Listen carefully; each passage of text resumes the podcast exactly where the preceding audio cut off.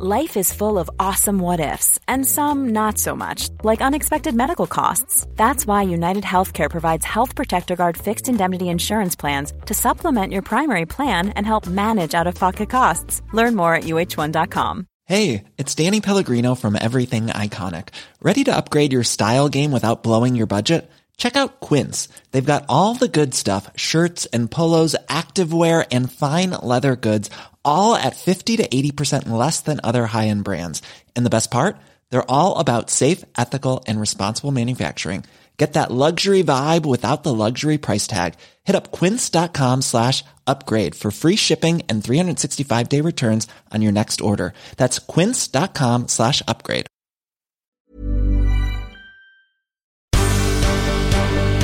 The Michael Reade Show podcast. Tune in weekdays from 9 on LMFM. To contact us, email now michael at lmfm.ie.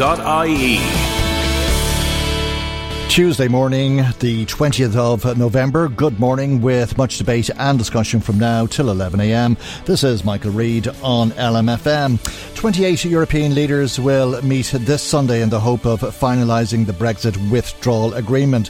One of those leaders, the British Prime Minister Theresa May, is facing substantial opposition at home to the proposals. It remains far from clear if the terms of the divorce can be ratified there. Otherwise, there appears to be a united front across the other 27 European countries. The General Affairs Council meeting in Brussels yesterday of EU ministers agreed that there should be no change to the wording of the text in the draft agreement. Fine Gael TD for Meath East, Helen McEntee, is Ireland's Minister for European Affairs. Good morning to you, Minister, and thank you indeed uh, for joining us here on the programme morning, Michael. Uh, obviously, there's many people in the United Kingdom who wouldn't agree. Well, I, I think we've seen from uh, the very start that there are very different views um, on this process, how Brexit should happen, take place, and obviously now since an agreement was reached last week, firstly between the two negotiating teams and then approved by the UK Cabinet, there have been a lot of different voices and different views, and, and since we spoke last, as you've said, a number of things have happened. Um, the Prime Minister has uh, met with her own MPs. She has, um, I think, stood for almost three hours answering questions. She has answered uh, questions from journalists, and she has spent the weekend essentially doing what I believe she needs to do, and, and what we believe in is selling what has just been agreed. Um, so yesterday, European ministers met to discuss again what was agreed last week, and there was a unanimous vote or, or, decision that the text itself should not be changed, but that also we should allow this to go forward, and that this Sunday, when we have a special European Council meeting, which the Taoiseach and I will attend, um, that European leaders should sign off on this, um, and obviously then allow each member state to go back to their countries including the UK, to sign off on what would be the final agreement. And that message yesterday from yourself and your European counterparts that there is no scope in changing the text of the agreement, I gathered to some degree at least, was aimed at the five ministers who've been meeting, uh, looking for a way to change the text. Well, I, I think there's an agreement on both sides, and the Prime Minister herself was very clear that at this stage, following two years of intensive and, and, very difficult negotiations that we weren't going to be able to open up the text. And I think to suggest that we could open up the text and having spent two years negotiating what has finally been agreed, mm. um, it wouldn't be an easy thing to, to open it up, but to, to actually get a better outcome would be my view and my opinion on this. So I think what we need to do now is those of us who believe in the agreement, believe in uh, the overall agreement that was reached on both sides, that we need to explain why we've reached that agreement, um, what it actually means, and what the implications would be moving forward. Now, obviously, that's something that the Prime Minister needs to do herself also, and, as people maybe might have seen over the weekend, that's something that she certainly has been doing mm. on radio stations, but mm. also mm. Uh, engaging throughout her own constituencies the UK. Indeed, but having said that, she is just one voice. Now, may, she may win the argument, uh, uh, and uh, there's no telling at this stage, but she is just one voice in the cabinet, one voice in British Parliament, and there's many other voices. She's lost two ministers and several junior ministers, and uh, indeed, we've uh, this group of five who are looking to change the text that they've apparently signed off on, which is uh, not untypical of how ironic and contradictory British politics is uh, at the moment. And then you have the DUP, of course, who are already voting against the government they're in a confidence and supply agreement with. Well, I think it's fair to say, and, and as you've described it, it's a difficult situation at the moment in the UK, and politics in Britain at the moment is very difficult. But again, maybe just to remind people, and, and I think it's important that what we're talking about, and particularly in terms of the withdrawal agreement, is not the future relationship. And the Prime Minister has been very clear, as have uh, Michel Barnier, the task force, but also the 27 member states. And this was reiterated specifically by the Taoiseach again yesterday at the General Affairs that what we actually want to do is to move forward and to establish a relationship which would ensure that specifically in terms of the withdrawal agreement, the Irish backstop is never used. And so that work is continuing now. The uh, political declaration, as it's been called, or the description of the future relationship that we want to negotiate has not been fully finalised. Uh, we met with Michel Barnier yesterday, and his hope and the team's hope is that they would finalise it today um, at the latest, and then that would give a very clear indication, not just to the 27 member states, but also to the UK, and would allow the Prime Minister to very clearly set out the kind of direction that she wants the UK to go, the kind of relationship that she wants um, with the rest of the EU, including Ireland. And hopefully, again, she will be able to show that through this future relationship, through this close relationship that she wants, that we won't be using the backstop, that we won't be invoking uh, any kind of an insurance policy because it won't be needed. So there is still that discussion going on in parallel with this. But you know, I think both sides agreed, having spent two years working on this document, having, um, I think, had a, a, lot of ups and downs, but finally come to a point where both sides could agree mm. to open up the text would not be the right thing to do, and, and that was an agreement on both sides. How complicated is uh, the Spanish position, or how complicated, Minister, is it uh, to solve uh, the Spanish dilemma in all of uh, this? Uh, because Spain uh, has an issue, obviously, with Gibraltar and uh, the disputed territory there with the United Kingdom. And it's looking for a veto over future trade deals with Britain over Gibraltar. Uh, the uh, statement from Downing Street last night said that the draft agreement uh, covers Gibraltar. The Prime Minister has been clear that we will not exclude Gibraltar and the other overseas territories and uh, the Crown dependencies from our negotiations on the future relationship. Uh, is this a significant problem? Well, I, I think it's something that we have to listen to in terms of um, the Spanish foreign minister yesterday um, outlined concerns that they had at the General Affairs. Um, and very rightly so, I think we responded in support and saying that we need to address any of the concerns that they have. However, it was agreed, and, and as you said at the beginning yourself, um, it was agreed that these issues could be addressed and we could move forward not in the context of the withdrawal agreement, but through clarification and through the future relationship. Now, the, the issues in terms of uh, Spain and Gibraltar, similar to that of Cyprus, um, it was decided earlier on that those would be rectified through a bilateral discussion between Spain and the UK. So it's maybe not something that I'm going to, to get involved in, given the fact that there is a bilateral negotiation. But Michel Barnier was very clear with us in that every support and every effort to clarify um, and to ensure the Spanish government that their concerns um, have been heard and that they will be met, that that will happen. So obviously that's a discussion that has to take place and continue between. Is that all that's on offer to Spain? Are, are, are they being denied a veto?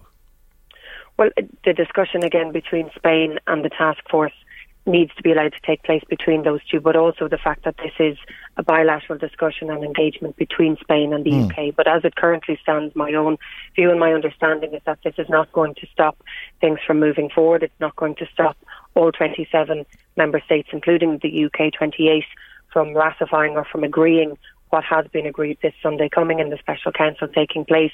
But obviously, it's important that the concerns that have been raised that they are addressed, and, and that's something that I know Michel Barnier and the task force are working to do this week. But I, I, I don't believe that it's going to cause a problem. But we do need, as I've said, to support Spain and actually understand the concerns that they have and make sure that they are um, that they're satisfied moving forward because obviously we have been given such solidarity and such support mm. over the past two years. Um, it's important that we do that too. But is it right to say that it's undecided that Spain wants this veto over future trade deals uh, because of Gibraltar, uh, but it hasn't been decided uh, that they will or won't have that veto as yet, but uh, it has been agreed that there will be bilateral discussions.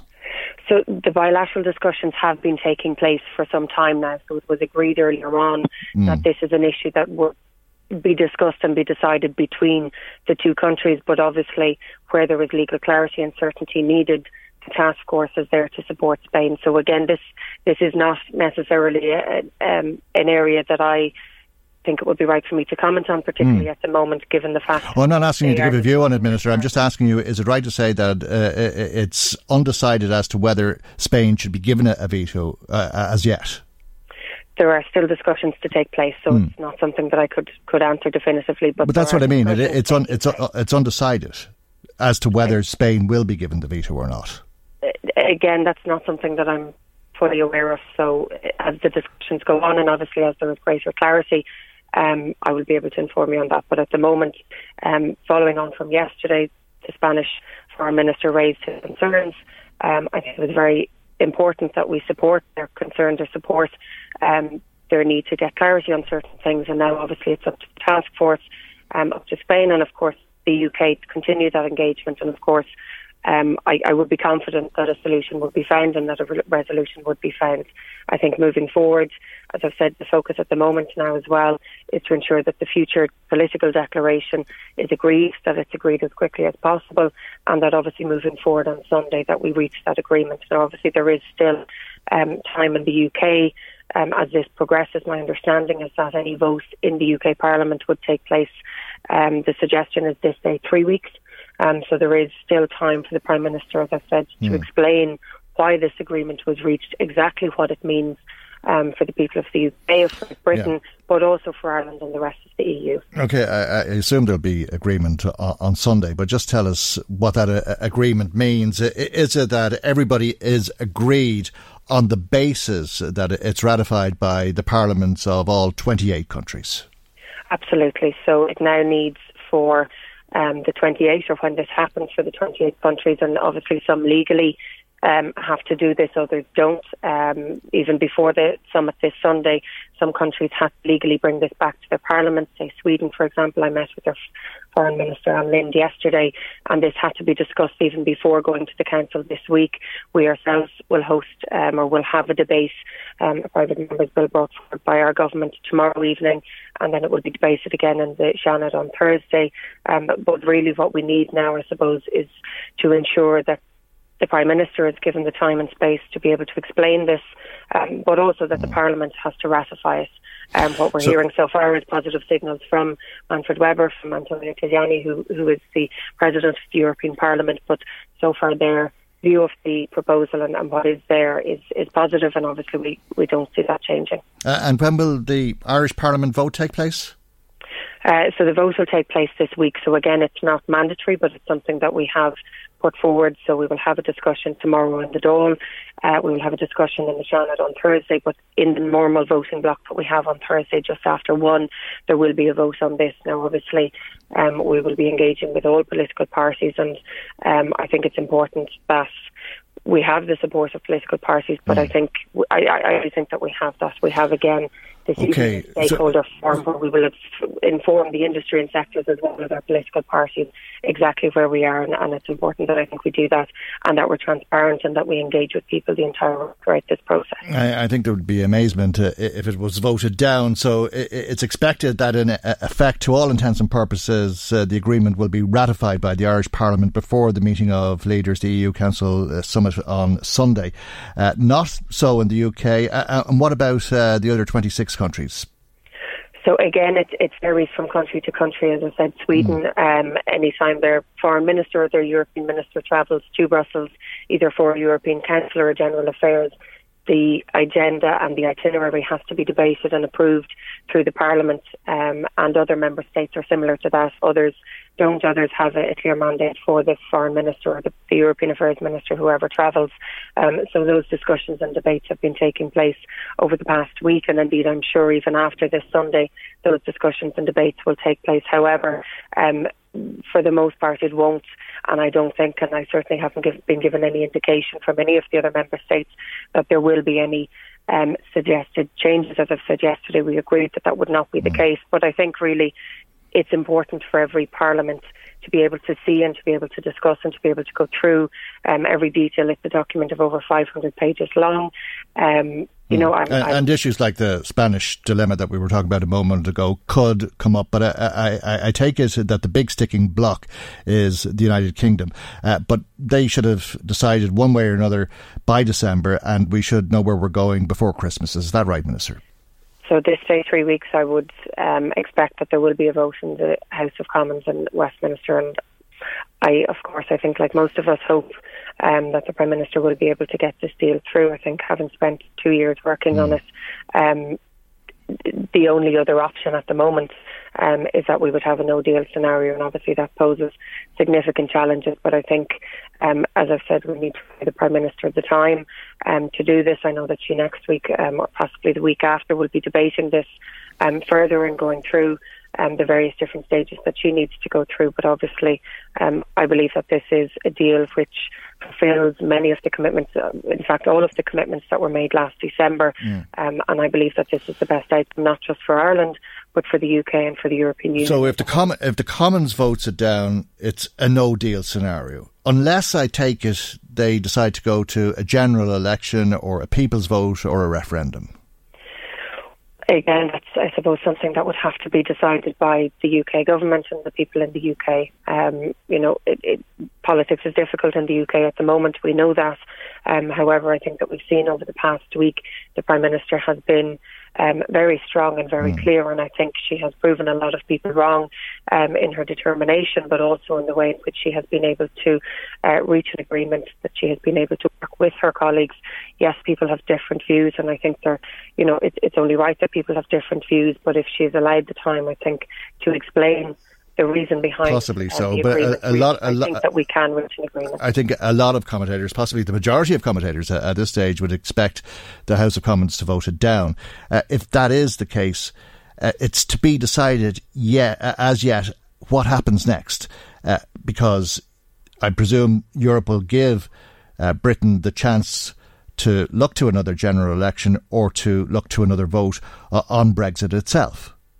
So I, I think that's all uncharted territory at the hmm. moment, mm. and and really, um, you know, what we have on the table now and what's on offer is a deal which I believe, as I've said, actually fulfills all of the commitments that have been made on all sides. There is, of course, compromise on both sides. There's compromise um, on the side of the EU. There is compromise on the side of the UK. But the alternative to not voting this through um, is a possibility of a no Brexit deal. And what we've seen very clearly from um, business, from industry, and from people over the past week, not just um, in the UK but in Northern Ireland as well, is that the alternative and the suggestion that we would have a no deal scenario or even that there would be a general election or anything else is not something that people are very supportive of. Um, and we've even seen um, the, the, the, Ulster Farmers Union come out um, this week as well, saying that this deal they believe is the best possible outcome for the Brexit um, overall negotiations. And I think, you know, people will take that into account. And obviously, industry have been analysing and scrutinising the, the, the 500 plus page document over the past few days. And, and I think that will have an impact on the overall vote. So I, I'm not saying that this will be easy. I think the Prime Minister has a significant challenge on her hands. Um, but I do believe that this is something that she will be able to pass through if she's able to explain um, the reasoning behind this and, and how significant this is moving forward that we get a deal and that we get the right deal. And I believe that this is the right deal. Minister, thank you very much. Thank you. Helen McEntee is a Fine Gael TD for Meath East and uh, the Minister for European Affairs. Michael, Michael Reade on LMFM. Parents to be should enjoy far more state support in years ahead than perhaps parents before them did. This is under the first five, a whole of government strategy for babies, young children, and their families, which runs from next year up to 2028. You'll see in a lot of the newspapers uh, this morning coverage of how parents will get 14 weeks paid leave by 2021, but it's one of the many measures that are being welcomed by many people, including the Children's Rights Alliance. Saoirse Brady, its Legal and Policy Director, joins us now. Good morning to you, Saoirse, and thanks for joining us. Uh, you like what you're hearing in principle, at least?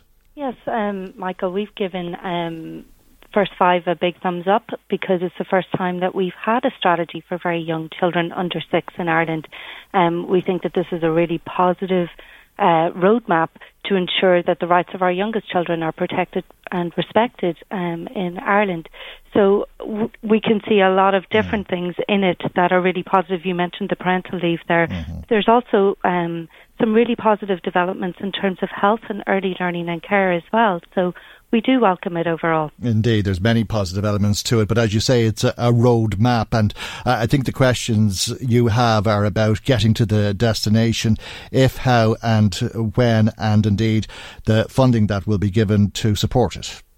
Yes, and yesterday at the launch, um, Minister Zappone and her officials outlined that there will be an implementation plan put in place from May 2019, and that's really welcome. That's something that we had called for along with many colleagues in the sector because um, a policy is only as good as the paper it's written on. What we need to see is a you know a commitment to implement and invest in this.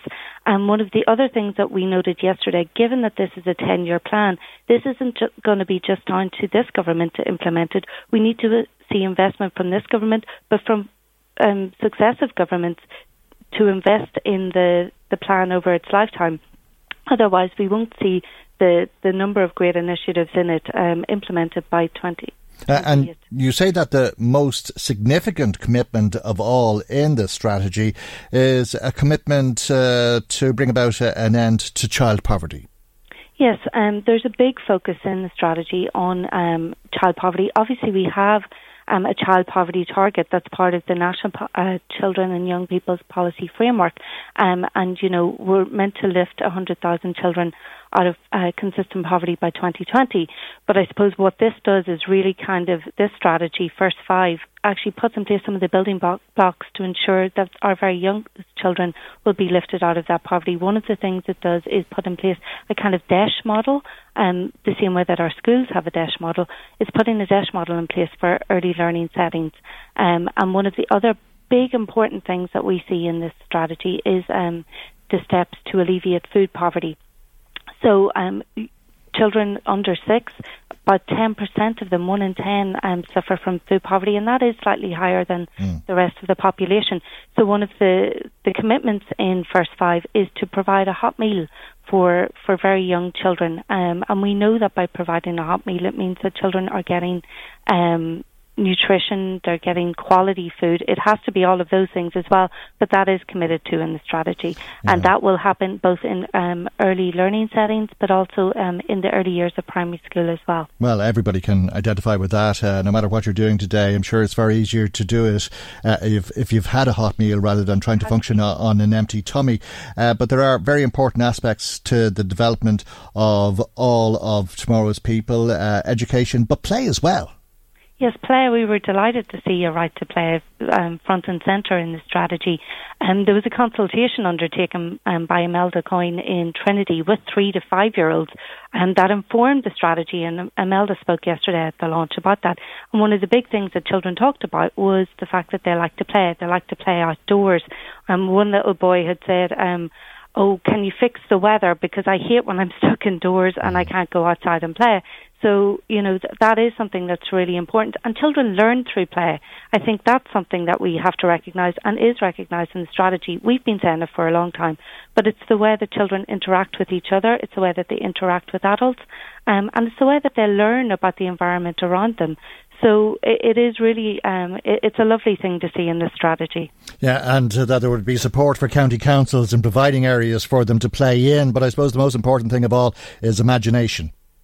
Yes, and I suppose what we want to see are communities, sustainable communities that are designed to actually um, ensure that children have places to play, that children have places to go um, and learn. And you know, I suppose there, there's uh, y- only yesterday um, Healthy Ireland uh, initiative of the Department of Health.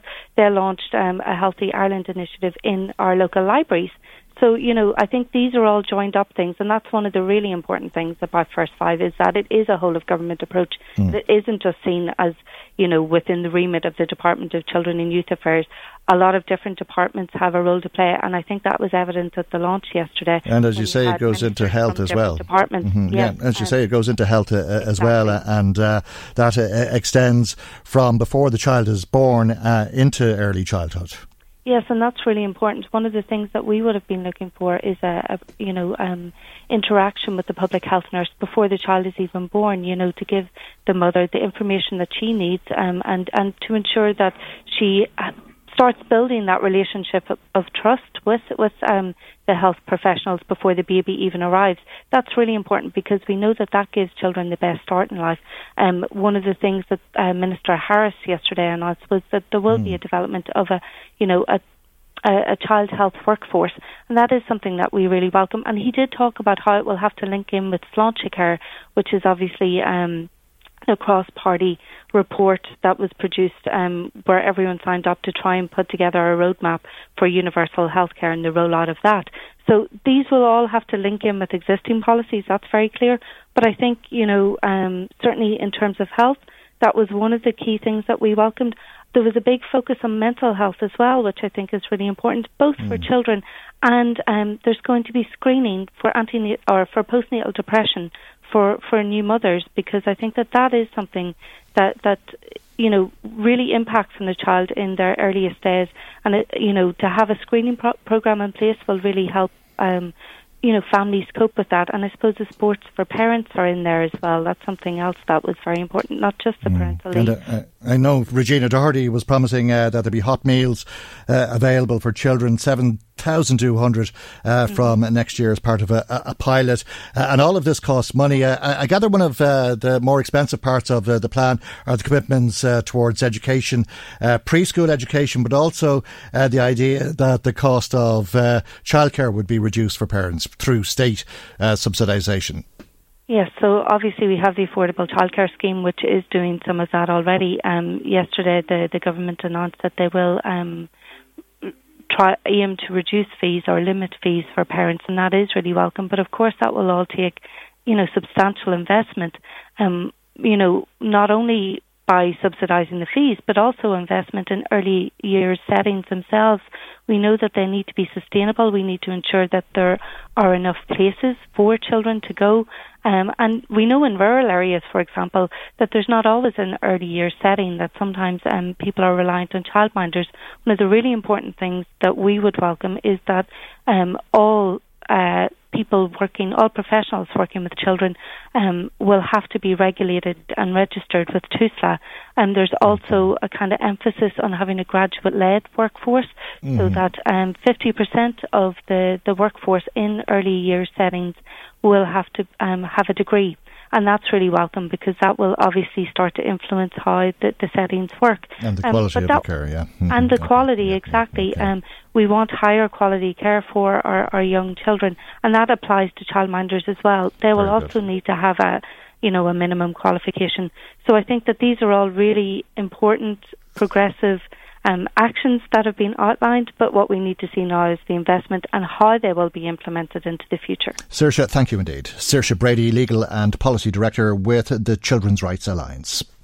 Michael, Reade on LMFM. No, sorry, but Brexit uh, again because uh, there's up to 150 programmes that need to be protected in the event of Brexit under North South cooperations that are already in place. This is to do with things like getting a cataract removed in the north or just crossing the border for that matter or bringing tourism to both sides of the border, getting a, a job perhaps based on the qualifications that you have on one side of of the border in the other jurisdiction. Uh, and uh, they're all mapped out in a document that was prepared by British officials at the request of the EU negotiator Michel Barnier at the beginning of all of this process. Uh, the European Ombudsman, Emily O'Reilly, is calling for that document to be published now. That has the support of many people, including our next guest, Declan Breathnach, who's a Fianna Fáil TD for Louth and Vice Chair of the Oireachtas Joint Committee on the implementation of the Good Friday Agreement. Good morning to you, Declan. Now, this obviously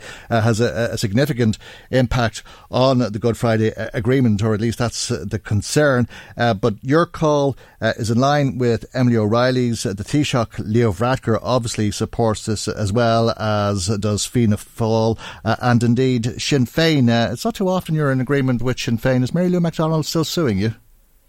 Uh, I'm not sure whether she is or she isn't, but uh, we can deal with that later if you wish to, Michael. Okay. The, the core subject here this morning is the issue of this publication of this key report, and you rightly point out that uh, they identified 150 areas um, uh, where the risks were assessed, particularly in relation to uh, the importance of the Good Friday Agreement and, most importantly, the economy of the island and its interaction from a north-south basis. Um, in fact, uh, I understand, even though the report hasn't been published, that it, it, it sets out how dependent north-south cooperation is on EU membership, uh, both by Ireland and the UK. And in, in that respect, I think it is timely uh, that report should be published because I think in, in an independent fashion, uh, seeing as it was commissioned uh, by the UK, mm. uh, uh, will identify where the major strains will happen to our economy. Do you think it'll make think, people think differently? I, I do, and mm. uh, I, I believe that there is a groundswell starting to realise, particularly in trade, uh, both in the north of Ireland and indeed in the UK, uh, uh, who are saying, look, at you know, segregation from Europe without uh, mm. some form of customs union and trade arrangements uh, will be to, to, detriment and will set uh, the economies of both islands back. Do you think it puts into context what Karen Bradley was saying yesterday that there will be customs checks, and she's even suggested uh, that uh, there's a threat to the common travel area? Uh, I, I, I firmly believe that all of that has been underpinned in a sovereign agreement called the Good Friday uh, Agreement. We have a Good Friday Implementation Committee, and this is my belief. Firstly, and I have called uh, mm. that that document would be published and discussed by the Good Friday. Okay, well, the Northern Secretary is saying that it would be thrown into doubt. Uh, she's also saying that the single electricity market uh, could fall apart as well.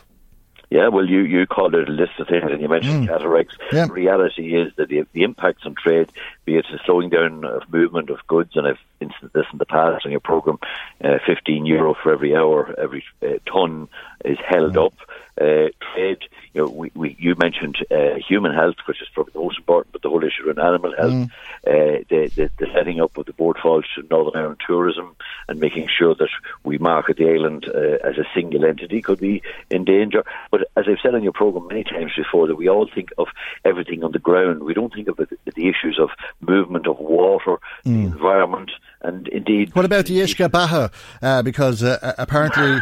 Uh, that's what people are going north of the border for now to avail of uh, bargains. 65 million euro went north uh, in uh, the course of uh, the last year, and most of it on alcohol. But sure, uh, Michael, I've been saying that for a long, long time. The need for, uh, you know, I don't want to be mm. people, ordinary people vote with their pockets. that sort of trade, if you like, does affect the local shops, and that's to be regretted. Uh, but unfortunately, if there's a difference in price, that will happen. But I mean, one of the big issues that would centre around this report would be the whole issue of the, the uh, preventing of fraud and the criminality to which I keep referring to, which are the ways where the massive exodus is. You know, somebody going across the border who feels they can get a bargain, and they do get a bargain in drink, and there's no mm. question about that, the difference in it. But also there's a major suspect uh, uh, around sometimes the quality of this particular product, okay. and particularly if it's dealt with illicitly. But look, at mm. the key issue here. You buy it in Sainsbury's, so it's probably all right. Well, I would hope it would know, I mean, that's. Uh, uh, I, I, I, don't uh, deal in Sainsbury's, so I, I wouldn't mm. know. But I could just simply say that this report will deal with issues around, for example, recognition of you know the professional trades, mm-hmm. uh, you know how cross-border workers would be uh, dealt with, and how how.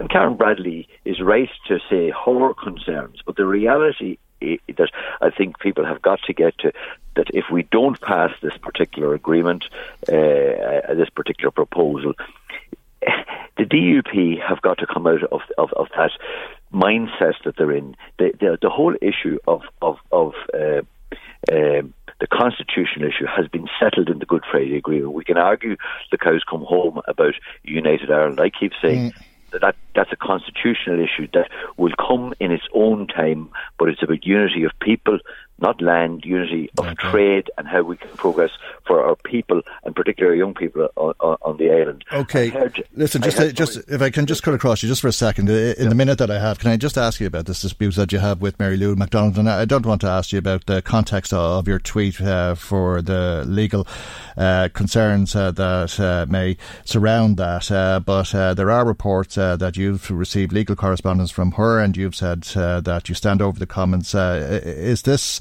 something that's at loggerheads between the two of you now and will end up in the courts? Uh, I don't don't think so. I think it's about the interpretation of what was meant, and as you correct, correctly point out, uh, this is a legal process that will take its course. Uh, there's certainly a difference in the interpretation, uh, and I'm sure Mary Lou has one, and I have another. As far as I'm concerned, um, it is uh, about uh, having a totally different opinion in relation to what was said and the interpretation of that, and that would be a matter, uh, hopefully, that will be avoided in the litigation process. But uh, I'm not at liberty to comment uh, on that, uh, as obviously that's. Uh, between uh, hmm. legal legal teams at this no, and, and, and, thanks for uh, addressing the question in the way you did. And thank you indeed for joining us as always. that's Fianna Fáil TD for Louth, Declan Breathnach. Michael, Reade on LMFM. Good morning, Michael. You'd think we'd be sick talking about it already, What's Brexit. Okay, yeah. mm. but still lots coming in from uh, listeners. Jimmy text in to say that he feels Brexit will see the rich become poorer and see the struggling working class get out of the poverty trap and feels that Ireland needs to follow and leave the EU. Oh, he means in the UK, is it? Yes. Okay, yes. right, okay. I'm not sure why he thinks that would be the case. Don't know, it was a text, so yeah, I didn't chat to him. Mm. Sean from Drogheda says the last thing Ireland wants or needs is a no Brexit deal. It would be a disaster on so many fronts, Sean thinks. Yet those living in Britain don't seem to care. Mm. Well, some of them do. Uh, I don't think there's uh, many in Ireland, uh, in the Republic, uh, that would uh, disagree with uh, that particular view, but there's plenty, it would seem, north of the border and across the Irish Sea that would disagree. Um, Sheila says that it's telling that those involved in business in the north want this deal to go through, mm. even though the DUP are doing their best to make sure it doesn't happen. Mm. You'd wonder at this stage who the DUP are representing because the majority of the people in the north voted to remain. Mm, yeah, well, uh, the majority did, uh, uh and indeed, uh, I think the suggestion, certainly the suggestion from the Irish government, and it would seem from many business leaders in the north, is uh, that if it was uh, to go to this backstop situation, which the politicians say they hope never happens, but if it was to go to that backstop situation and Great Britain was to pull out of the customs union, but Northern Ireland was to stay in, then Northern Ireland would have its cake and eat it too, because it would be able to mm trade with Europe and the rest of Great Britain. Uh, Michael Jack was in touch and says, Do all politicians in this country agree on this Brexit deal? Surely someone disagrees with it, but I've heard no, I've heard no one south of the border who doesn't like this deal. Hmm. So that's his comment. Okay. uh, another well, list. I think I, I, think actually all the politicians would beg to differ, and they would say we all hate this. We don't want Brexit at all. But this is yes, the best case, worst case yes, scenario. Yeah, and he is talking about mm. the deal. Yeah. That's what mm. he is talking about. Uh, another listener was in touch to say Sinn Féin have let us down again. Maybe if they took up their seats and represented the people in Westminster, that things might work in favour of Ireland. Well, I take it he didn't vote for them because I think a lot of the people who did vote for them would be feeling let down if they took up seats in Westminster because uh, they did campaign on the basis that they wouldn't. Uh, Theresa says that uh, many Mary, oh no, sorry, it's Mary. She's talking about Theresa May. Mary thinks that Helen McEntee and other politicians can say what they want. Uh, that the Brexit deal, as far as she is concerned, is dead in the water. Theresa May hasn't a hope of hell of getting it through.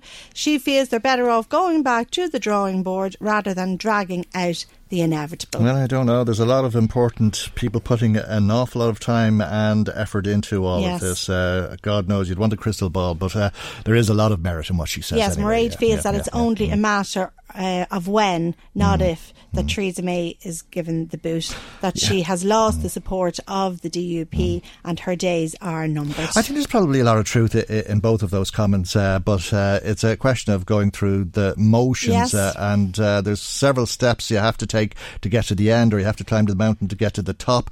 Uh, what's at the top?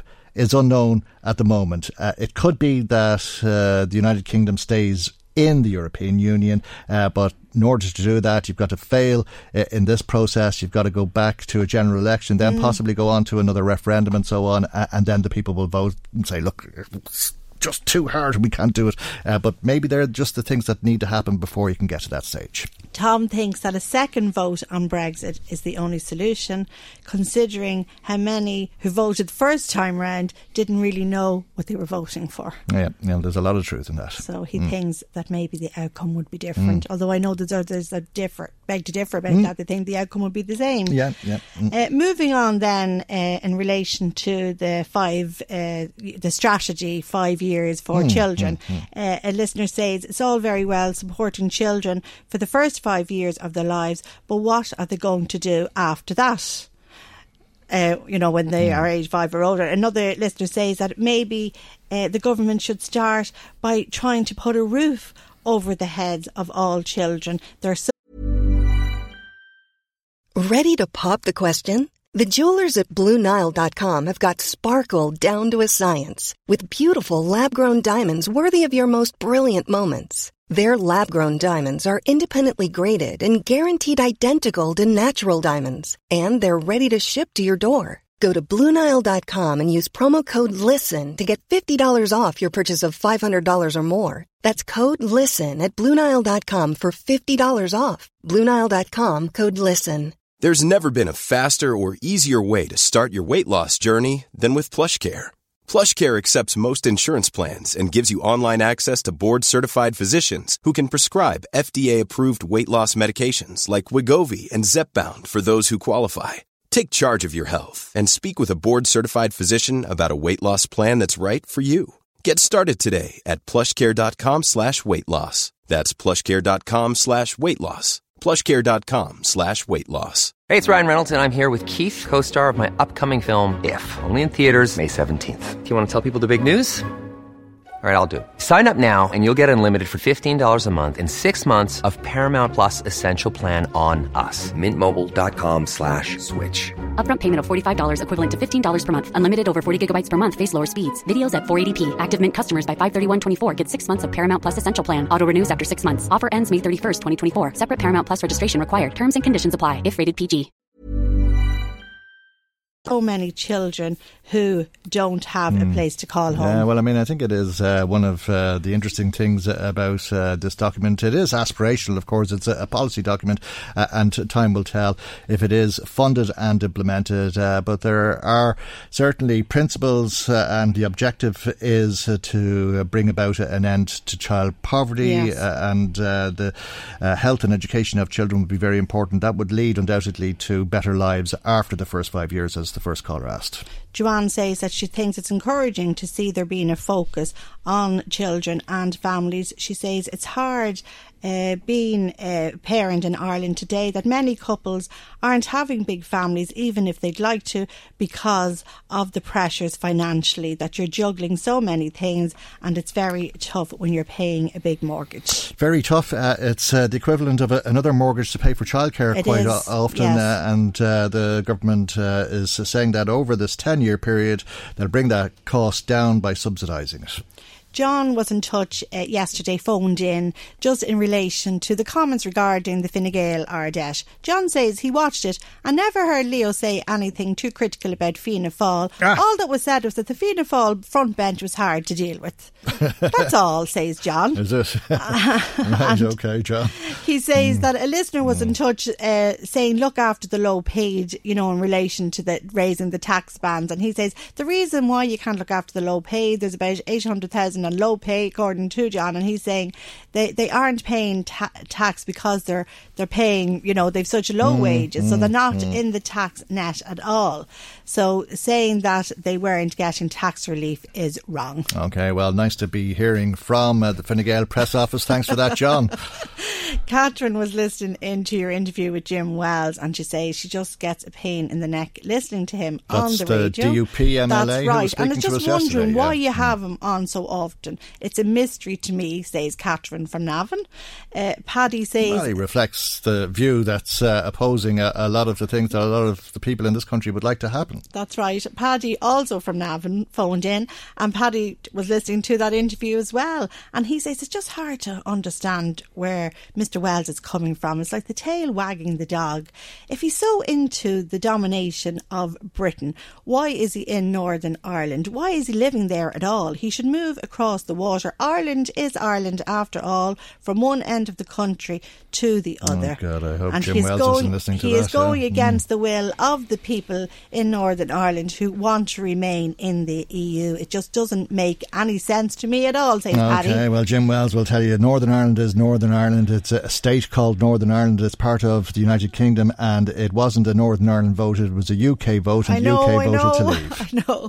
Therese emailed in. She was listening, uh, she's commenting on your interview with Deputy Brendan Smith. Hmm. And Fianna Fáil That's TV. right, that's mm. right. And she says, uh, it's depressing listening to the Deputy talk about bad leadership when he was and still is part of a failed political party structure that devastated this country for decades decades, resigned generations to leave the country, and millions into the dire state of poverty and mess existing in the country at present. Fianna Fáil destroyed this country, and she says, and now you have to listen to him on the radio giving out about bad leadership. Okay, is that the Fine Gael press office again?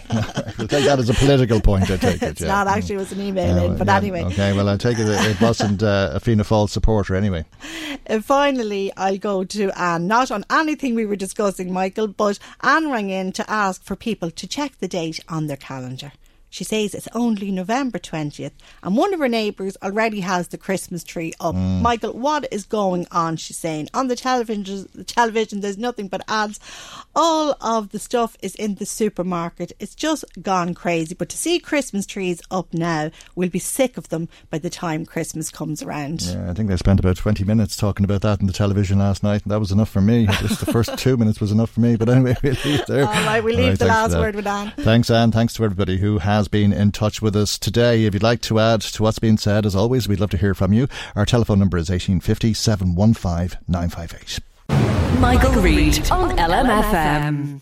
Now we're going to talk about the ongoing criminal feud in Drogheda with uh, the chief superintendent in Louth, Christy Mangan, who's come into the studio to speak to us uh, this morning. And thank you indeed uh, for doing that. I'm sure there's a, an awful lot of people who have an awful lot of questions uh, that they would like to be answered. But before we talk about what's happening in Drogheda, a very serious incident in Dundalk overnight, it would seem, whereby a female Garda's car was attacked attacked outside of her home in Dundalk.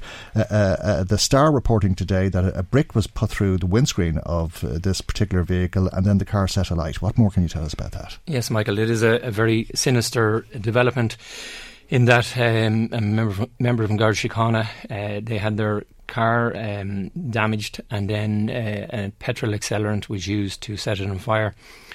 So the matter is under investigation uh, as regards um, a motive for the attack and uh, we are carrying out an in-depth investigation in Dundalk Garda Station with re- in, in regard uh, in order to arrest and, and deal with the people that we uh, suspect may be involved in this incident. And to put it in Garda terminology, is there a definite line of inquiry? We have a number of lines of inquiry as regards as to why this may have happened and we're following up uh, on with them at the moment. Okay, petrol accelerants, uh, one of the methods of attacking people in Drogheda in recent weeks and months, for that matter. Uh, in your own words, uh, can you tell us what's going on? Well, basically, what we have here at the moment, and it, it's it's something that we have commented upon for a number of months, particularly at our joint policing committee meetings. Um, I mean, if you if you research my own statements from very, very earlier on this year, I have said that we have had a considerable upsurge in the incident of um, drug intimidation in particular. So we have investigated a number of those incidents, and, and, and the incidents are not, um, you know, they're not alone happening in, in Drogheda. They're also happening in Ardee. They're also happening in Dundalk. So we have uh, carried out investigations in relation to those incidents. Um, they are difficult to, to, to, deal with on the basis that the people who are being targeted, um, some are involved in uh, dealing with uh, drug dealers. And that, by its very nature, is, is very difficult because some have got involved in taking drugs. Does that mean some are not? Uh, well, obviously their families are not. Mm. Their families, you know, I mean, they're they're very very. In, I mean, families who are being asked to pay off drug debts, as we've been hearing. So, yes. I mean, mm. I, I, want to be clear. You know, the families are, you know, they're by, behind their siblings in in in, in endeavouring to extract them from a very very difficult situation. And we're very mindful that it is a very difficult situation for the families. So we have certainly highlighted this uh, incidents mm. uh, that have been taking place, and we've been very forthright in, in what, what, what our advice is. Um, as regards the current dispute that is ongoing between criminals within uh, Drogheda, um, what we have is two groupings who have decided to attack each other. And it's basically down to controlling uh, their turf as regards drug dealing. Uh, some of them have lost considerable assets, and when that happens, uh, invariably they move down to the smaller dealers, and uh, they target them for the profits. Can you put a, a number on the amount of uh, attempts there have been to take somebody's life in the last six months? there have been a number of attempts uh, to take people's lives. I can think of three offhand yes, that you, couldn't argue with, really, in my mind. Uh, would you say? Would you say there's more than that? I would say three that are reported to us. And you know, I mean, I, am I'm, I'm a long time uh, acting. Uh, I'm, I'm a long time as a policeman, and I'm quite aware that not every incident will be reported. Only a certain amount will will be reported. But we've we've had uh, as is well and widely reported, uh, a, a, man that was shot a number of times in this town. Very, very lucky to escape with his life. That matter is under investigation. We also most recently had uh, uh, a person who was taken against her will. And can you tell us what happened uh, in terms of the Gardaí bringing about an end to that attempted murder? Because it's reported that you arrived at a time when that man had a gun in his mouth. Well, I have to be very, very careful in that. That matter is under investigation, and we have have had uh, we've arrested a number of people, but I am satisfied that the actions of the Gardaí that night undoubtedly saved that man's life. And that was, that, that was the second attempted murder. Absolutely, there was a, third one then. Yes. Uh, so I, I just can't go into the details of all the investigations mm, okay. because they are very, very active investigations in which people have been arrested and there may be further arrests. Hmm. Uh, is it right to be amazed that there's so much violence, so much weaponry in a, a, town the size of Drogheda. We've been talking on the radio uh, uh, about how someone could walk into a housing estate and start shooting at someone else's house, uh, albeit uh, something that happens in other areas. Uh, it's one thing in a place like Dublin where the population is 2 million, but in a, a town where the population is 40,000, it seems quite incredible. The public certainly uh, have a right to be surprised and amazed at what is going on. Unfortunately, as police people and investigators, we have seen an upsurge over, particularly in the, in the past 12 to 18 months, of uh, you know drug dealers. Uh, we have targeted them. We have set up operations uh, in which we've searched uh, their premises. We've taken considerable resources off people and I mean considerable resources. Recently in this town, we, we seized 270,000 euro in cash. That's a considerable resource. Is Drogheda awash with drugs? I would say that yes, there's a considerable drug problem. A wash it could be maybe a bit strong, uh, Michael, but I'm certainly not naive enough to say that uh, there is a consider there, there, certainly is a considerable drug problem, not alone in Drogheda, but in in a, in a lot of towns in Ireland. Is that a policing failure? Drugs is it, you know, I mean, when you're approaching the investigation of drugs and drug offences, there's two parts to it. First part is investigation, where we become aware of a problem and we invest resources. I have a certain amount of resources that I can invest in policing in, in Louth, and I've been very, very forthright. Some people would say blunt uh, as regards the insufficient budget that I've had. And I've made it be known, I've said it uh, on, a lar- on a number of occasions. Maybe people get fed up listening to this fella giving out about his resources. When a major crime takes place, um, you know, people, unless they're very involved with the family, they don't really know what the ins and outs are invest- of an investigation. So, but when somebody unfortunately loses their life through, you know, foul means, they end up being murdered or seriously injured. It takes considerable resources from my uh, budget to investigate it. This division, unfortunately, has this year we we've had five murder investigations, which is considerable, and I think uh, it is probably the highest outside Dublin. So that brings us problems, and that impacts greatly on my budget and on my resources.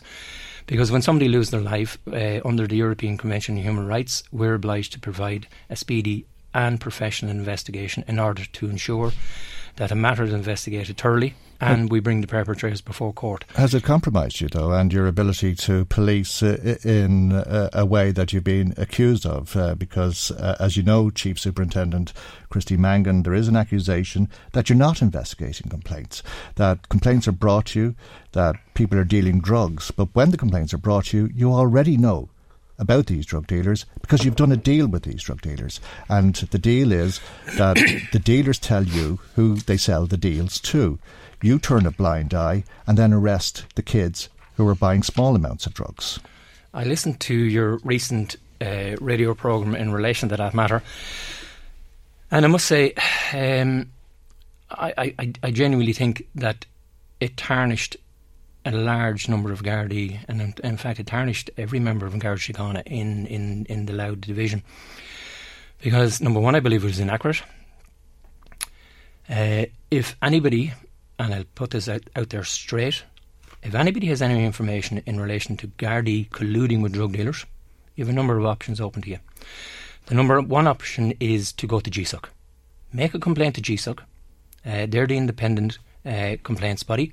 There was a complaint made to GSOC, was there not, in relation to similar methods being used on an informant in Ardee when millions of euro of heroin and cocaine were discovered under floorboards in a warehouse in Ardee.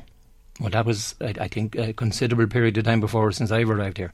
I'm so, not disputing that. Yeah. It certainly was. Mm. But it was a, a similar form of policing at the heart of that accusation, rightly or wrongly. I'm aware of a complaint been, been made at that time, but I don't. I actually don't know what the results of the GSOC investigation was because I wasn't involved in it. I'm, I'm not aware of that. But I'll go back to your your your um, reporting last week. I mean, people are fearful, but I think if if you constantly tell people there's a fear, there's a fear, you know, uh, you know, it, it has a huge impact on the community. I, I've conducted a community impact assessment here, along with the investigation I'm doing. And that has told me exactly what is going on w- within the communities and how they're feeling. And we have spoken to a considerable number of people as regards that. But if I, if I go to some of the assertions that were made last week, and one of them was that there was a house going to be attacked, and that we were told that of the particular night it was going to happen. That is not factual. That is not factual. Absolutely not. We ha- are aware of people who are threatened, and they're threatened by criminals who say that they will carry out uh, a petrol bomb, that they will attack them at some stage, but they don't give them specific details. And with that, in, in, and with that particular instance, and I have this, uh, it's, it's, it's, hmm. recorded mm. electronically. We had a patrol in that estate 13 minutes before that attack took place. We responded to the call and we were there in less than seven minutes. We actually put out the fire. And the Sinn Féin TD, Imelda Munster, said that there was warning in advance. The family had pleaded for help, but nobody was there at the time of the attack. As I said, we did not have specific information as as regards when this was going to take place. We have dealt with a considerable number of families who indicate to us that they are under threat. I cannot provide. I mean, I live in the real world. I cannot provide twenty four seven uh, protection outside people's addresses. There are a number of people who feel threatened and have been threatened. What we have uh, put in place are very, very detailed and active patrols, and they are calling in, in into the estates. They're there, uh, heavily armed, and even over over this weekend when, when we had our patrols out, we gleaned significant intelligence by stopping people who are coming into the area, and a number of these are from Dublin as well. So we are taking proactive action as regards people making complaints about threats. But unless we have specific detail that a house is going to be attacked in uh, a, three or four hour period of time or whatever, it is very, very difficult for me to leave a patrol car outside a house when we have people in Ardee, people in Meath and other areas screaming out for a police service. So I, I, there's mm. a hmm. little bit of reality so here. You, you, dispute what was said. I absolutely dispute what was said. Absolutely, absolutely, and also I, would like to move on or back to the assertion then about um, members using informants. Yeah. Mm. Excuse me. Can, can, can, you tell us what your informant policy is, or if you have one? We, we have a, a, covert human intelligence system, and that deals with uh, how how we actually interact. It's a policy how we actually interact with um, people who are involved in in you know in criminal acts. Mm. So that's that is very very uh, tight. It's overseen by a judge for regu- regulatory purposes. So they are dealt with on a very very formal basis. So for somebody to come in uh, and say, you know, I mean, and, and I'm going to quote, mm. and, and, I'll give you a copy of the, the transcript if you wish, mm. but I'm going to quote here, uh, and this was said by yourself, Michael. There's a very strong rumour that Gardaí didn't arrest or bust the main dealers because the main drug dealers were telling the names of the young fellas that were selling drugs to. Then the guards went out and busted the young fellas and left whoever it was, the big shots, to continue on without any fears. Now, they are very, very serious allegations. Mm. And I totally refute them mm. because I deal with the covert human intelligence system on a, on a, on a daily basis. And I don't operate in rumour or innuendo. I operate in absolute fact and evidence. And that type of an assertion that's left, if it's left float up there, out there in the stratosphere, is extremely unfair. And, and, and, and unfair is a very mild word I'm using here today. It's extremely unfair to those members who are out there on a daily basis. And, and I'd have to remind people this division has probably the highest number of guards who've been murdered in the line of duty. Five have been murdered since the, the since this since the Guard organisation uh, was founded, and me- recently we had two members in Garda Síochána, Tony Golden and Adrian Donohoe, murdered. Uh, you know, out there, out and about, doing what they need to do. Recently, I had a very young female guard. I met her in the station one morning, and she was has been the subject of a very serious assault downtown, where she had tufts of her hair pulled out. And to say, you know, that the guards are involved in colluding with drug dealers. Uh, you know, I mean, I think it's very unfair to say the least, and it certainly has tarnished the reputation of the members. I, on a very regular basis, we deal with informants. We make sure the system is adhered to because there's only one system in town, and it is the CHIS system which deals with informants. So that did you, uh, uh, and you, you're, you're, refuting what I have said as well as Absolutely. what uh, as well Absolutely. as what Munster have said. And, and, and, and, what, no, no, no, no, Michael, hold on. If you are Imelda Munster, and I, am hmm. putting this out to you here okay. now, uh, as soon as you're finished here, hmm. come down to the station, okay. and I'll invite anybody who has evidence or information in relation to it uh, to provide it to me. Hmm. I'll have it fully investigated. In fact, I'll tell you here now, I will contact my assistant commissioner in Sligo and I'll ask him to appoint a senior officer from outside the division mm. to investigate any of those allegations because I'm not going to leave them float. I can't leave them float because we have to protect and serve the people of Louth. If, I, am not mistaken, what I was relaying was a, a, perception and reports that have been made to me, and Imelda Munster was separately uh, outlining reports that have been made to her. Do you accept that there is a perception that this is a method of policing that is being used in Drogheda. But Michael, if, if I come in here and, and said to you, Michael, there's a perception that you have done ABC, hmm. would you be happy with that? I don't think you would. I mean, it, it, would sully your reputation if I come in here and said, Michael, there's a perception that you were involved in ABC, when I don't have an iota of evidence. I mean, I have to, if there's wrongdoing, we call it out Absolutely no problem in the world. I, that will be dealt with very strongly, and I do deal with matters very, very strongly in relation to in, in, in discipline. And in this instance, I genuinely think it's grossly unfair that that uh, is left float out there, and public representatives have actually spoken to me about it, and they were quite surprised of that allegation being left there. So I would be very, you know, forthright in saying uh, I certainly dispute it, absolutely. But anybody with evidence in relation to it, I'm inviting them. Come, you don't have to come to me. You can go to GSOC. Or you can come to me and I will arrange for a senior officer to take a statement off you and any allegations will be fully investigated. That, that, and that's a promise. Chief Superintendent, uh, uh, I'm sure there's a, lot of people listening to us locally, including the people who are at the heart of uh, this feud this morning. Perhaps you'd like to conclude by speaking to them.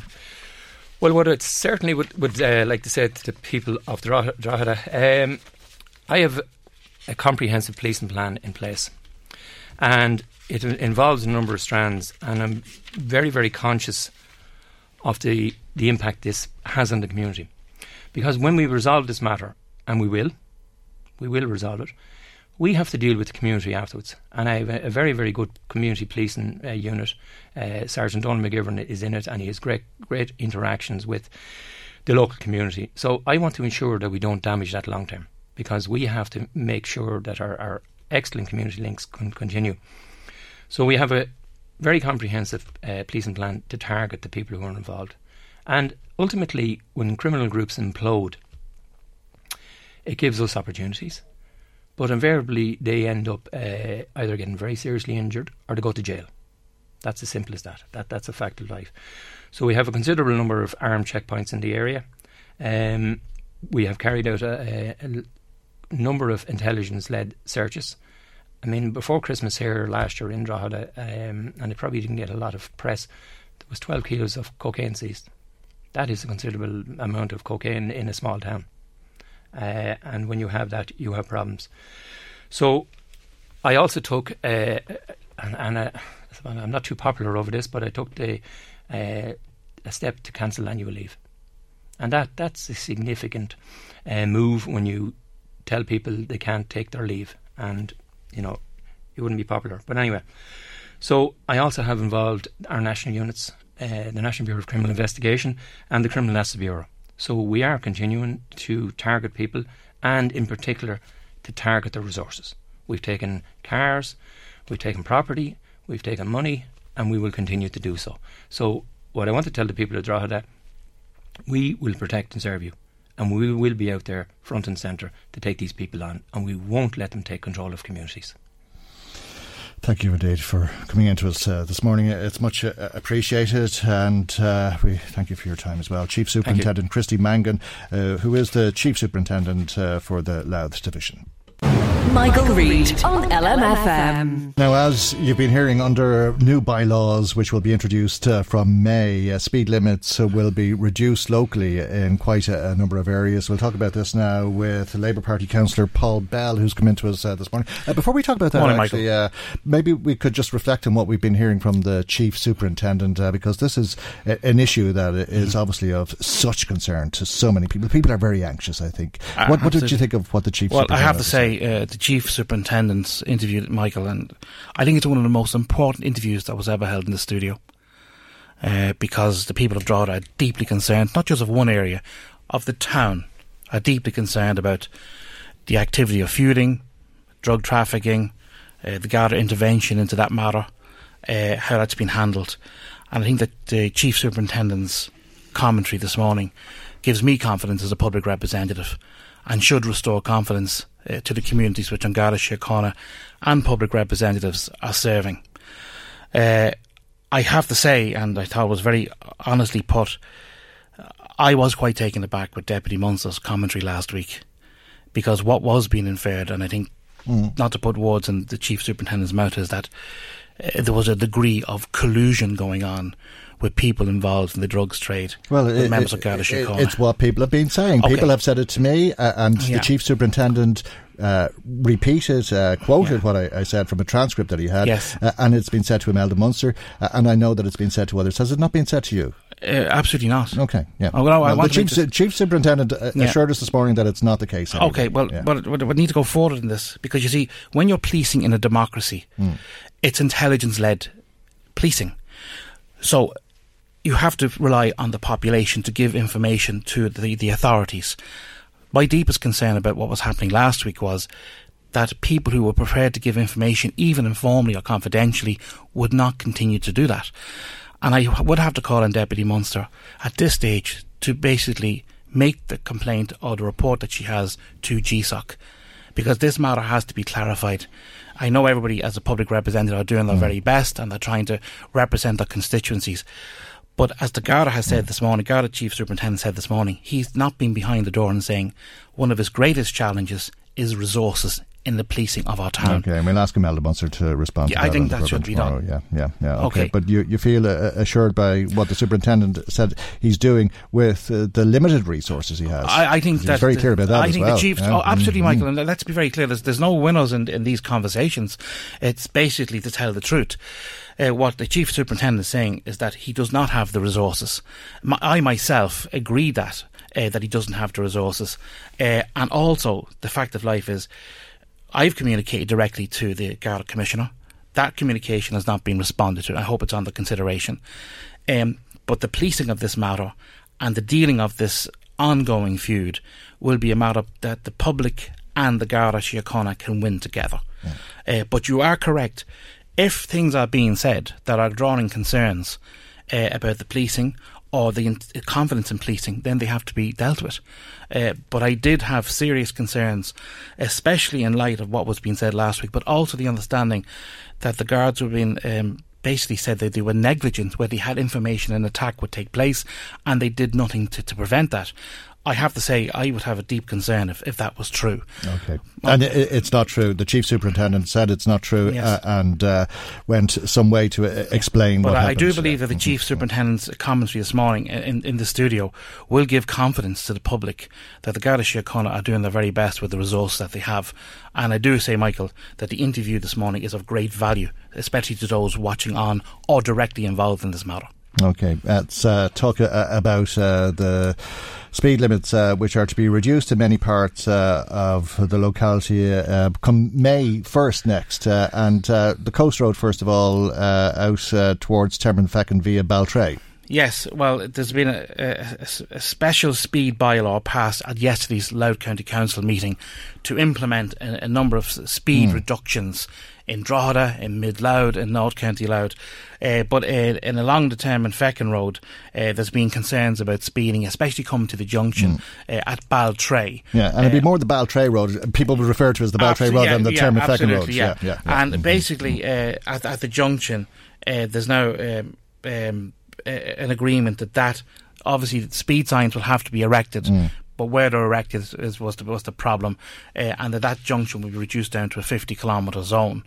Um, that is important. It's one of the key areas that has been identified uh, as being potentially hazardous and a potential accident black spot. Mm. Remember, Michael, these roads were not meant the, for the volume of traffic that they now have. This is in the proximity to the turn, to the turn into, into, into, the, village. the, village. Yeah. As you, as you cross mm. the, yeah. the, mm. small humpback yeah. bridge. Mm. Well, you can't go very fast there anyway because of the well, bridge, can you? Michael, it would, would not be unusual for accidents to take place there where people were going so fast that they were on the wrong side of the road. Uh, we also have other areas in, in, in Drogheda itself, uh, the Mornington Road, uh, east of Flogas, mm. uh, where people would understand straight stretch of road. Good straight stretch of road, yeah. Boot to the floor. Mm. Uh, people pa- not regarding the fact that they're coming into a built up area and that the road is slightly narrowing. Mm. and that area has now gone from 80 to 60. Uh, and please God, those uh, measures will be taken on board by those using the road. And mm. there was a, a, couple of very serious accidents there, all speed related, nothing to do with the road quality or mm. visibility. Uh, again, the North Road, uh, the reductions there uh, from uh, the North Road uh, coming down to a 60 kilo- 80 kilometre zone in one area mm-hmm. and a 60 kilometre zone in the water under to Lynch's Cross very, very important areas. Again, good straight stretches of road, good road surface. You're out towards Tullyallen there. Yes, yeah. and people mm. taking risks that they shouldn't be taking. Mm. High speed, not like basically not understanding that There's a lot of pedestrian traffic there, Mm. cyclists in particular using those roads. And, uh, And these reductions are necessary. Oh, absolutely. yeah. And in fact, in, in fairness to most councillors, while they welcome this, uh, they would obviously like to see other areas Mm. considered. Remember, this process involves uh, Transport Infrastructure Ireland, which is TII, and Mm. also in Garda Síochána. Uh, so there has to be much debate, and, And- hopefully this will lead Mm. to saving lives. And the road out of Drogheda to Slane, that's to see a reduction as well, is it? Yes, uh, uh, Again, King William's Glen. Good, clear, straight Good stretch, stretch, of road. yeah, yes, yeah, and, and yeah. and again, uh, people sometimes feel, Mm. and maybe we are all guilty of this on the odd occasion. Good straight stretch of road, good road surface, uh, and forget the fact that there's a need for a speed reduction in the Mm. area, or forget that maybe people are driving excessively. Mm. Um, and if a, if if a, a hazard appro- uh, takes place, it's difficult to avoid getting into Mm. an impact. Remember too, Uh, in yeah. that area you have a lot of foreign people driving, visiting the Mm. Brú na Bóinne. But a lot of people are, are, are driving that road now years at that speed because that's the speed limit. Uh, Yeah. uh, and uh, convince us that it's wrong. Why is the speed limit wrong? Uh, well, the, the, it is wrong because uh, Why? obviously the volume uh, has been the volume of traffic also has, Mm. has increased. Mm. Uh, But what's the basis for deciding it's wrong? oh, the basis of deciding it's wrong is on the basis of uh, the volume of traffic, the speed that Mm. being uh, being detected there. Remember something, Michael. Uh, in some cases, you have people driving 80 kilometres an hour in an Mm. 80 kilometre zone, Mm. Or 100 and and some people, and but some Mm. people are then taking the license and say, "Well, I'm only I'm only doing 100 kilometres in an 80 zone," and people are saying, that's- "No, that's- no, that's- no, that- that's not." Also, by the way, don't forget the ramp, Mm, mm. Uh, the ramp at junction 10 from the Tully But Allen is there a scientific basis for? Oh, absolutely. Uh, there's a, there's, as I understand from the engineers who gave a briefing yesterday, there's a matrix that walked out. Mm, okay. Volume of traffic, speed of traffic, road surface, amount of accidents has been in the area, Mm. uh, and again, these all figure into. Well, we need to look at the speed limits. Remember something, Michael. Many of the areas examined have been determined to have the correct listen, speed just, limit. Listen, just very briefly to move Yes. to another issue, uh, pa- parking, uh, and indeed uh, an issue that uh, has been in the thorn of the side of yourself and your fellow councillors Yes. and Louth County Council. Uh, it might uh, actually mean uh, that Louth County Council will be disbanded, will it? Well, uh, according to, to yesterday, uh, this issue has become No budget, no council. one. Sorry, No budget, no council. no budget, no council, Michael. Absolutely You could be gone. Could happen. oh yeah, well, well, if you look what's Yeah, happened over twenty cent an hour. Uh, I think it's more than over 20 cents now, Michael. And I think that's a conversation we're looking forward to getting into. Because Mm. what's happened here is is that uh, there was proposals to reduce the pay parking, Mm. to bring it in line with Dundalk. Uh, the chief executive have says yes. I, Yeah. I've had a Let's- consideration. let's do that the other way around, Yeah, yeah, do that the yeah, other way around. I think that's the conversation you and I had before. Uh, in fairness to the chief executive, And now the councillors are saying let's abolish the council. uh, I don't think the council is saying that, Michael. I haven't heard one of them say that yet. No, The- the- the- but the effect of what they're saying could be the abolishment of the council. Well, I tell you straight up, if you look at the vote that took place yesterday about the budget, Mm. the parking is one element of the budget. Yeah. You would see that it's 19 votes against the budget, seven for, and two absentees. Uh, and the issue there basically is we have till next Wednesday to have a conversation how this matter is going to be addressed. All right, well, we'll talk about it next Wednesday. I'm looking forward to it. All right, thank you. Thank you, Michael. Coming into us uh, this morning. Much. Labour Party councillor Paul Bell. Michael Reade on LMFM. Time now, as is usual, around this time of a Tuesday for our weekly visit to the Garda Crime Desk. As usual, there's a number of incidents Garda are investigating locally, and perhaps you can assist with those investigations. Sergeant Rodney Hodgkinson of Laytown Station joins us for the report this week, and we begin in Ashbourne with a robbery. Yes, Michael. Um, the first incident is a robbery which occurred uh, last Wednesday evening, the 14th of November, um, at 10 past 7 in the evening. A lone male um, brandishing a handgun entered the bookies at Fredericksdale, Ashbourne, and uh, demanded money and left. Um, he's described as wearing um, a navy jacket, black bottoms, and grey trainers, and he was wearing a motorbike, a motorcycle helmet with a red badge on the front with white writing. We would appeal to anyone who was in um, Fredericksdale area at that time, that's about 10 past 7 last Wednesday evening, who may have dash cam. We know he left on a motorcycle from the scene, and if you would contact Ashbourne Garda Station at 01 801 0600. Uh, theft in Drogheda to, to report on next. Yes, Michael. Um, last Thursday night, Friday morning, the 16th of November, at 3 o'clock, um, we had approximately 200 cylinders of gas stolen from a shop at Mell in Drogheda. Um, we are aware from CCTV that the vehicle involved is a white Mercedes Sprinter van with a roof rack and a ladder on top. It approached the shop from the M1 retail park direction at 3 a.m. and left the shop at 3:21, returning in the direction from which it came. Um, now, anyone that may be offered cheap gas, um, contact the Gardaí at Drogheda, please, at 041 987 4200. Uh, number of burglaries, the first in Kells. Yeah, yesterday afternoon, Michael, um, between 6 o'clock and 7 pm, we had a total of four burglaries in the uh, Kells Old Castle area.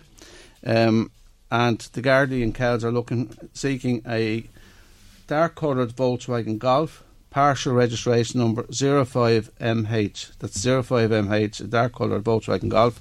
Or if you were in the Old Castle area or Kells area yesterday and noticed um, anybody acting suspicious, we believe there were three males involved, and it's Kells Gardaí at 046 928 0820. More burglaries, uh, this time we're in Laytown. Yes, Michael, unfortunately, another two. Um, last Wednesday night, Thursday morning, the 14th into the 15th, we had two houses burgled at Highfield Housing Estate in Laytown. Um, anyone who may have seen anything, uh, the Gardaí at Laytown, please, at 041 981 3320. And another burglary, this one in Navan. Yes, Michael, again. Um, this happened last night between a quarter past seven and half eight at a petrol station on the Slane Navan Road. Um, the premises was entered and a sum of money taken. Um, someone may have noticed a car parked close to the garage or people on foot travelling to or from the garage. And it's the Gardaí at Navan at 046 907 9930. Okay, some criminal damage in Dundalk. Uh, to conclude with, I imagine this is uh, the incident uh, the Chief Superintendent was talking about earlier. Uh, I unfortunately, Michael, I didn't yeah, hear that. I was travelling to you. Sorry.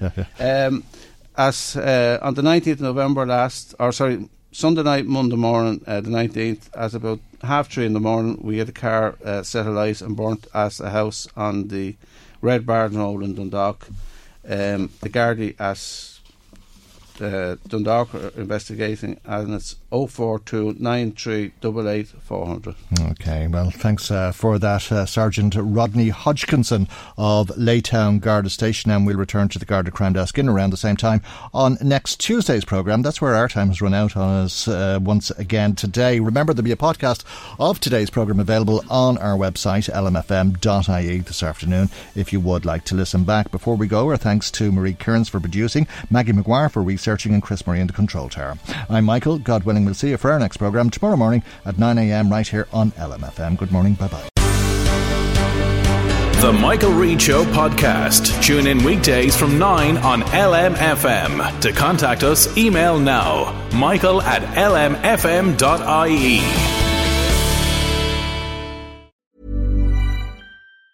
Hi, I'm Daniel, founder of Pretty Litter. Did you know cats tend to hide symptoms of sickness and pain? I learned this the hard way after losing my cat, Gingy. So I created Pretty Litter, a health monitoring litter that helps detect early signs of illness by changing colors, saving you money and potentially your cat's life. Pretty Litter is veterinarian developed, and it's the easiest way to keep tabs on your fur baby's health right at home. Go to prettylitter.com and use code ACAST for 20% off your first order and a free cat toy. Terms and conditions apply. See site for details.